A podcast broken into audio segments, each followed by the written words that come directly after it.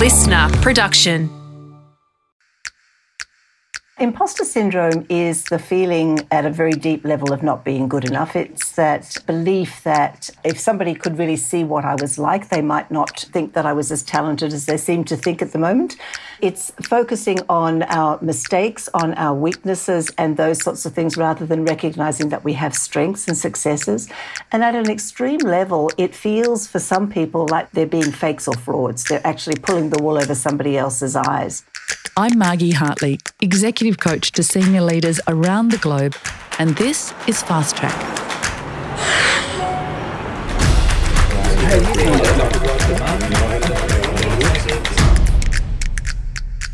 Hardly a week goes by without hearing or reading about the syndrome called imposter syndrome. The feeling of being a fraud, or as one client described it to me, waiting for my boss to come in and tell me I've made a mistake and I'm not up to it. So, what is imposter syndrome and why do we think we have it and what happens to us when we're in it? I've heard lots of opinions on imposter syndrome and if it even really exists. So, I've invited an expert, Suzanne Mercier, to chat about what it is, why it occurs, and what to do about it. Suzanne is an expert on imposter syndrome, and for over 30 years, she's been working with mindset, motivation, and behaviour through her career in marketing and advertising. She's an author of the book Liberating Leadership, and she's a speaker and advisor of note to major companies and institutions. Suzanne, I'm so excited you're able to join us. Thanks so much, Margie, and it's lovely to be here. Thank you. People have been asking me for years, what is imposter syndrome and how can I get over it?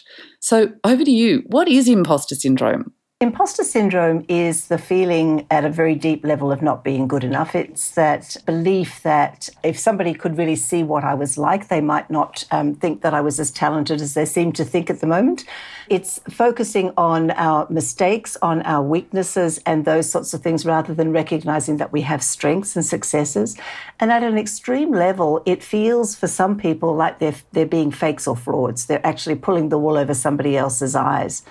And if we've had successes and, and, it is associated with having some success, then we often will think that it was very, very good luck or somebody else's mistakenly positive view of us. And if it's impossible to ignore that we have had that success, it's objectively there in an annual report or something like that, then people that I work with, and myself included, tend to get very stressed about being able to pull the rabbit out of the hat again. So it's pretty severe. It impacts about 70% of people at some level, but about 30% of people experience it at a chronic level, uh, meaning that it influences everything that they see and think about. So here's a controversial question Isn't it just low confidence or anxiety manifesting itself in the workplace? Confidence actually is an outcome of self-esteem. Self-esteem is that feeling of not being good enough, that belief that that we're not really worthy, that if somebody could see us or, or really stand in our shoes, they would understand that we aren't as good as they might think that we actually are.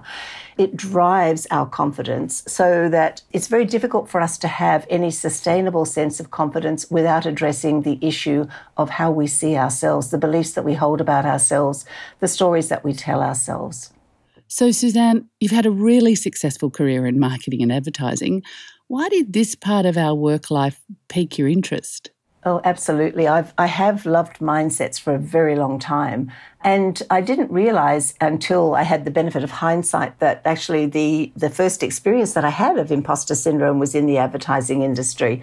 I'd been there for about 12 months and I went to an event and, and one of the fellows um, who was a director said to me, well, how do you think you're going?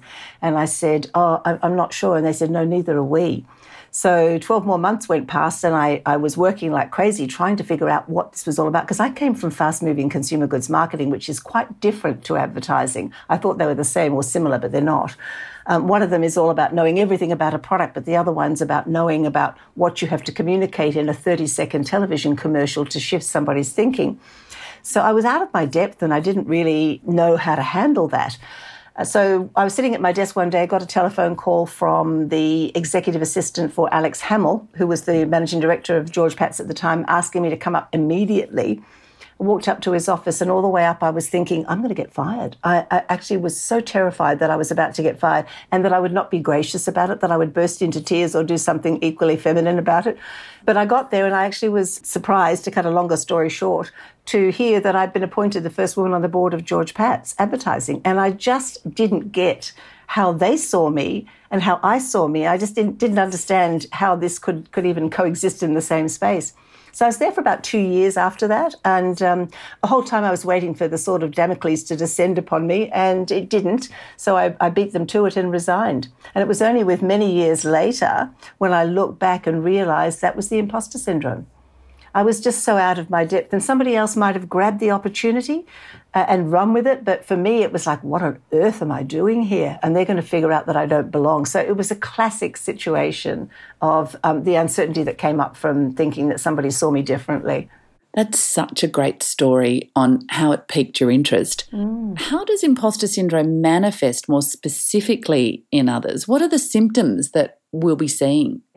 So, how it actually comes about to begin with is that we may be confident most of the time. We may be feeling you know, terrific about what we're doing and how life is going, and suddenly we get a curveball thrown at us. And it causes us to feel uncertain. It might be that we've been pushed or pulled into doing something that we haven't done before. We feel uncertain. It brings up those feelings of not being good enough, and we react. And it's the reaction that actually causes the problem. Because if we just, if we were able to just say, okay, I'm having that moment of self doubt, I know what it is, all good, I'll handle it. That's one thing. But what we tend to do, on the other hand, is actually engage in behaviors that help reduce the incredible discomfort of feeling like we're not good enough and thinking that other people are going to figure that out. So we might withdraw we might basically not contribute anything to a session on innovation or a conversation that's a pretty critical conversation. Or we might take everything personally and become quite defensive. And that can mean we don't get good feedback on how we can improve our performance, for example. Or we might become what I call ineffective workaholics, which is the perfection driver coming through. Um, and I dot the I's and cross the T's so many times because I just want to make sure it's perfect. And that also gets in the way of collaboration because if I'm making sure that nothing can be found that's wrong with what I do, it's not leaving space for anybody else. Uh, it can also be that I turn into a shrinking violet, so I hide and I don't want anyone to notice me because if they notice me, then they'll figure out maybe I don't belong there, which is what I did on the board of George Patts, I might tell you. so that means that we're not contributing the talents and capabilities that we have. Uh, it could also be that we become incredibly judgmental and we wind up judging other people for not living up to a set of standards that we hold as being the way that they should operate. In that case, what we also do is judge ourselves probably more than we would judge anybody else. But it creates an environment that's not very engaging. It creates a, a, an environment where people are a bit nervous to be seen by you and to be, you know, to have any engagement with you because they feel judged and rejected or found wanting. Or there's the, the really doozy one, which is that they might actually go into behavior that proves that they are good enough. And I call that the daredevil. So, what that behavior is all about is I know I'm not good enough. Well, I suspect I'm not good enough, but I'm going to go for it anyway because they might not figure it out. And I might get all the way to the top. And what happens often is that is the case. And, and the daredevil will actually go for what they really want without really considering the impact that it might have on other people so they don't, you know, that someone else comes along behind them and tends to pick up the pieces of the broken egos that have been um, trodden on on the way. I'm exaggerating that slightly, but it's a, everybody needs a little bit of daredevil. But when we've got too much of that, then that winds up being a major problem. But those behaviors come in really quickly when we're in that situation where we feel uncertain. So they reduce the feeling of not being good enough and, and, they restore some feeling of control, but they also take away the opportunity to figure out what's actually going on.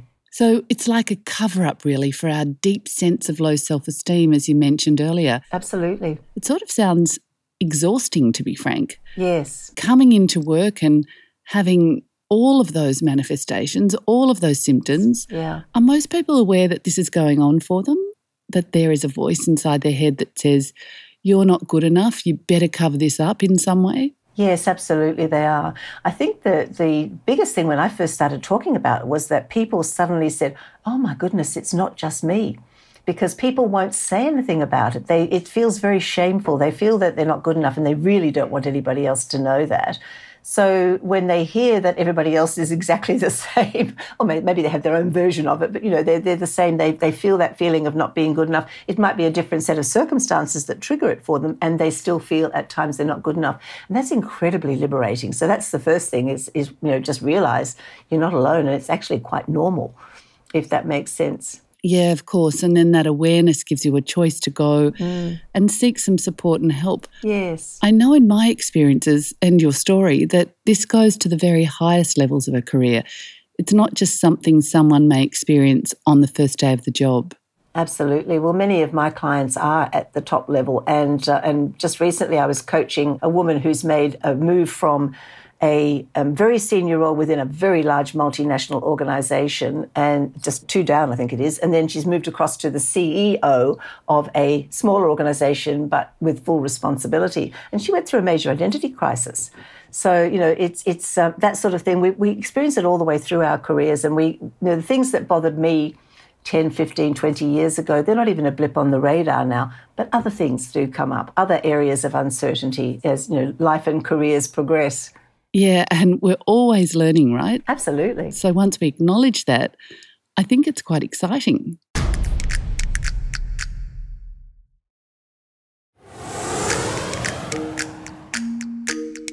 So let's get to the cure, so to speak. I know that if you Google this topic, you'll find the three tips to imposter syndrome cure or a couple of light ideas about it. Mm. Are any of those real, or is there something else we need to be looking at? Is it harder than just three top tips for our way out of imposter syndrome? Thank you. I'm holding my holding back because I it's a subject that I get very passionate about. Look, I think it's great to have an idea that you can move forward on it. The challenge with those three tips is that like the like those sabotaging behaviors you it can take away the pain. So it actually i think i'm cured and and then i'm not prepared for the next time that it comes back up again because it doesn't take it away it just relieves it in the moment. It is a journey and it's a journey home because because what we what we've done over the years is we've layered over ourselves you know all the beliefs that other people have instilled in us. We've layered our own experiences and we we lose contact with who we actually are. So we have this whole set of beliefs and things that around us that that don't support us. So it is a journey. And uh, so people ask me will you ever get past it? And the answer is I don't know the answer to that because what happens is something different comes up, as I said before. But the way that I feel now is so very different than I did feel uh, when I started that journey 15, 20 years ago for myself.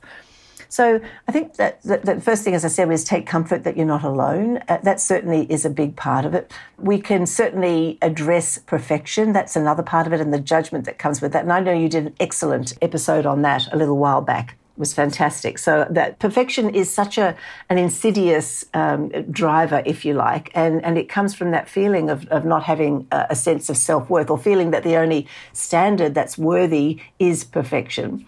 Which holds us back in so many ways. So that certainly is another area that we need to address. And, and it's not like I can say just fix perfection, because as you know, there's a whole depth of things that go with that. The other thing we can do is listen to the story that we tell ourselves because what we do with our stories is we just keep re-embedding, re-embedding, re-embedding the limitations that we that we think that we uh, is part of the way that we show up, and it doesn't have to be. So we can change our story when we catch it and understand it. And, and write down, well, what must I believe to be telling myself that kind of story? We can start to unearth some of those deep seated beliefs and change the story, which is really powerful. The other thing is, and I can't say this enough, build your resilience because, you know, we're in a situation where things are going to come at us that we have no way of anticipating, we can't control.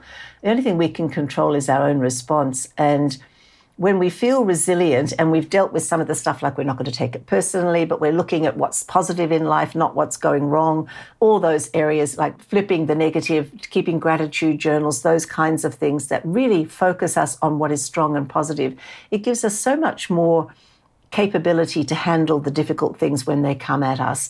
And and there are difficult times in any career, in any situation. And, and I think as we get a little older, I'll speak for myself, you know, you go through those ups and downs and you know you're going to come out the other side. So it's just about building that resilience and resourcefulness to get you there.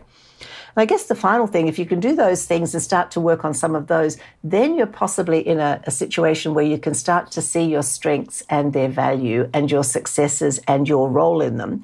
Because when we feel like imposters, we dismiss that. We either don't see the strengths and successes that we've had, or we don't recognize their value because we think if we can do it, then anybody must be able to do it. Therefore, it's not that special. So um, I get people to take two pieces of paper and draw a line down the middle and write strengths on one side. And before they can even write weaknesses on the other side, I write value so that they start to uh, write down what they're really good at. And I was surprised how traumatic that exercise can be. Uh, so people find it quite uncomfortable. Maybe they've been taught that they shouldn't brag or that they, you know, it, it's not right to be writing all those things down. Or maybe they don't recognize that they're special. It is such a fabulous exercise to do.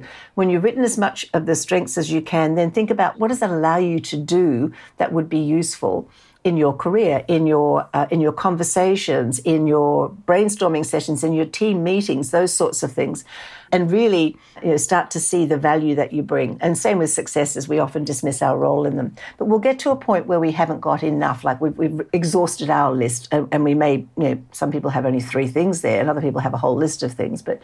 It, so it varies for each of us, but then find somebody that you really trust to actually help you expand that list, get outside of yourself, see yourself from a different perspective. And it doesn't mean you have to take it on as gospel truth, it just means that it's giving you other ideas and you can check in to see whether they resonate or not. So those are a few ways that you can start to do it. But what, what happens is there, you're increasing your healthy self-esteem and your resilience so that you don't go into that low state of self-esteem, which leads to confidence. And confidence is the key to everything. Yeah, of course. And as you're talking there, Suzanne, I keep thinking it's like you're retraining the narrative, you're retraining the self talk, you're retraining the perspective of it doesn't always have to be perfect, but I'll do my best, rather than I'm not good enough, I can't make this happen, and mm. I hope no one catches me out. Absolutely. And as an entrepreneur, I've had to get more comfortable with that, with retraining my perspective because I made mistakes left, right, and center. And when we think that mistakes are that and we judge ourselves for them, then we, we actually deny ourselves the opportunity to learn. So uh, it's, it's fantastic. And I, I still work in this area, I still work on myself in this area. So it's really about saying, well, what's the next step for, for anybody who wants to do anything about it? And that is to learn more about what's going on, to start to really pay attention to the voice, the inner conversations that you have, the stories that you tell. And uh, I'm always very happy to talk to anybody if they want to get in touch with me. And I do have some online programs that are very accessible and um, and make a big difference, apparently. So that's wonderful. Fantastic. And it's always good to have opportunities to learn and grow in these environments. Once our interest has peaked, like yours was a long time ago, is there a test you can take to measure your levels of imposter syndrome? Yes, absolutely. Um, I do have a quiz, 10 questions on whether you experience the imposter syndrome. And I have a, a quiz on what sabot- how you're sabotaging that confidence, as I was referring to earlier. And they're actually on the uh, my suzannemercier.com.au website. Okay, fantastic. So there is an evidence base around these questions and yes. how you score. Yes. Well, the, the diagnostics around the sabotage behaviours, I've, I've run with thousands of people now because I've been running those for the last probably 15 years. Mm. So, yeah. And is this a syndrome that's particularly attached to a gender or is it something that's universal for everybody and cross cultural in the workplace? Absolutely. There's definitely, uh, there was at one stage the thought that it was only women. Uh, they've now mapped out across across men and women, and they experience that at the same level. And then they've mapped it out across minorities. I think that the key is people who feel uncertain, and some groups will feel more uncertain than others. Men have the imposter syndrome at the same level as women do, so that 70%, 30% figure that I quoted earlier but they handle it very differently. They've been taught from a very young age, and I am grossly generalizing here. They're taught to not to cry, not to give in to things, but to fake it till they make it because, you know, that's what men do. And, and so they um, don't experience the bigger impact of the imposter syndrome in the short term, but they experience it later when there is a significant division between who they really are and how they've been showing up for a long time. For women, they experience it more now because they can tend to hold back. They don't go for jobs, as you know, until they've got 12 out of 10 of the competencies. And so we can often hold ourselves back and not, not speak up or not um, not make our contribution, not uh, not put ourselves forward for opportunities, not ask for help. Those kinds of things are typical behaviors when we feel like we're not good enough, and so we pay the price in the short term. Maybe the long term as well. I don't know, but I think when we, when we get on that path of, of addressing what's going on for us, then then certainly that's not the case. How did the term come about, and where did it first get coined? Do you know? Yes, I do. Um, back in the 1970s, the late 1970s, um, two psychologists were working at Georgia State University in Atlanta in the US, and they encountered uh, some talented PhD students and master's students who had got distinctions all the way through their careers. And in their last hurdle, if you like, they were starting to feel like they were going to fail. So they were freaking out. So they both um, Suzanne Imes and Pauline Rose Clance looked at this subject and and discovered what they then called the imposter phenomenon and describe those symptoms that I referred to earlier that there's a feeling of not being good enough, a feeling like a fake and a fraud, and all those situations arose there. There have been a number of studies that have been done since then that have ratified those figures and expanded on that a little bit. But yes, certainly it's, it's very prevalent. But the thing about it is that it's latent until something happens in our environment that causes it to be triggered. And that's the uncertainty that I was referring to earlier. So, and I've got a great story which which happened to me, which illustrates that. I was talking to a group of women who are um, chief executive women, very senior women who'd been in corporate environments and things like that, and they were very a very discerning audience. Let me put it that way. They're fabulous. And I was talking, and I was about or two thirds of the way through my keynote, and I was talking about the incidents and, and sort of right as we're talking now. And out of the blue, out of the left side of my, because I couldn't see everybody, out of the left side of my eye, I saw this woman reaching into the sky and throwing her hands in the air and, and, and yelling, and I've got a question and I want to know. Um, is, does this happen to? And she calmed down as she was telling the, asking the question. But is this is this typical uh, behaviour or typical situation for everybody in, throughout the world? I mean, is it does it favour any particular country or any particular culture? But by the time she'd finished saying, I'm a psychiatrist and I want to know, I went blank, completely blank. I just, my head was filled with white noise and I just stood there on the stage, everybody's worst nightmare, and just started to do a bit, a bit, a bit my Elmer Fudd impression.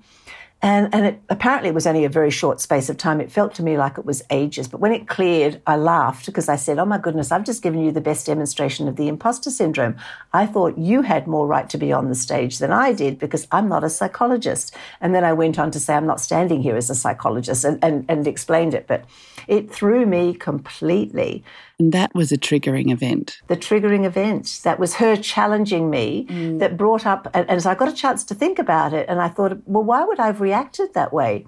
And I realized that there was a belief that I had that I had no right to speak on anything if I didn't have the qualifications to do it. Which is quite common in my experience amongst the people that I work with. Yes. So the term imposter syndrome is accepted worldwide. We're really clear about what it is and it triggers something that's latent inside us at different times. And if we become aware of it, as you did on stage or going up to the managing director at George Patts, once we become aware of that inner voice, you're saying that taking action to understand ourselves better and understand the manifestations it has, and then our ability to retrain our brain and the behaviors as best we can. Yes. Are there any last tips or ideas for listeners to take away, Suzanne? Yeah, if this has resonated at all, the suggestion that I would have is do something about it, um, whatever you choose to do. Uh, for me, I discovered it in my 40s you know, if I discovered it in my twenties, I don't know what I would have done or could have done. So I think I think that the whole thing about resolving the imposter syndrome, or at least lessening its impact, is that it opens up a world of possibilities, and and that's when life can get exciting, and, and careers can get exciting, and businesses can get exciting. So, you know, everybody has amazing qualities and amazing capabilities. And, and if we can just see the value, then we can see how we can be of service. And if we start to bring that to the organizations that we work with a lot more than we have, then it, it sort of becomes the overarching culture of an organization to be of service and to make a difference, which I think is where business has to go. Suzanne Mercier, thank you so much for your time today. Your insights and the opportunity to talk about this mystery that is imposter syndrome. Thanks for joining us on Fast Track. Thank you very much, Margie. I'm absolutely delighted to have been here. Fast Track was presented by me, Margie Hartley. Producer, Tina Matalov. Audio production by Nikki Sitch. Executive producer, Jennifer Goggin. Listener.